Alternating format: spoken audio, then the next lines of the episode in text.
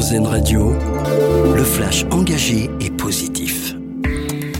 Le pouvoir d'achat des ménages va augmenter cette année, c'est ce qu'affirme l'INSEE aujourd'hui, une hausse d'1,2% d'après les prévisions de l'Institut national de la statistique.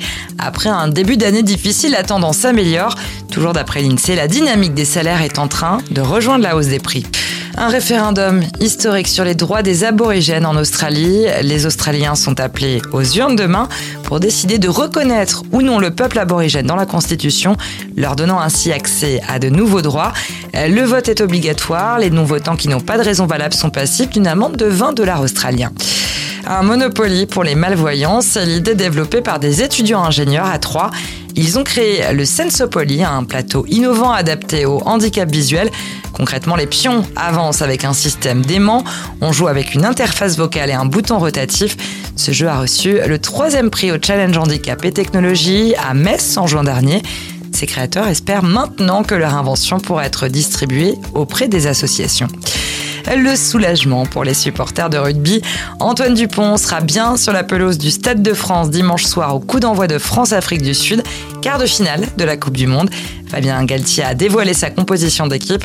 Trois semaines après sa fracture à la pommette, le capitaine des Bleus est donc de retour. Pour le reste, le sélectionneur tricolore a choisi de faire confiance à la même équipe que celle qui avait débuté face à l'Italie la semaine dernière. Et puis, il a créé la première franchise immobilière éco-responsable. Notre dossier Solution du jour s'intéresse aujourd'hui à Johan Fievé, un agent immobilier en région parisienne qui a décidé de faire prendre un tournant à son agence. Objectif, rendre l'immobilier plus vert et plus humain dans ses pratiques. Pas de prospectus, pas de véhicule. Toutes les visites se font en trottinette ou à vélo. Un reportage à lire et à écouter sur notre site erzen.fr engagé et positif d'Airzen Radio. Nous, on choisit le verre à moitié plein.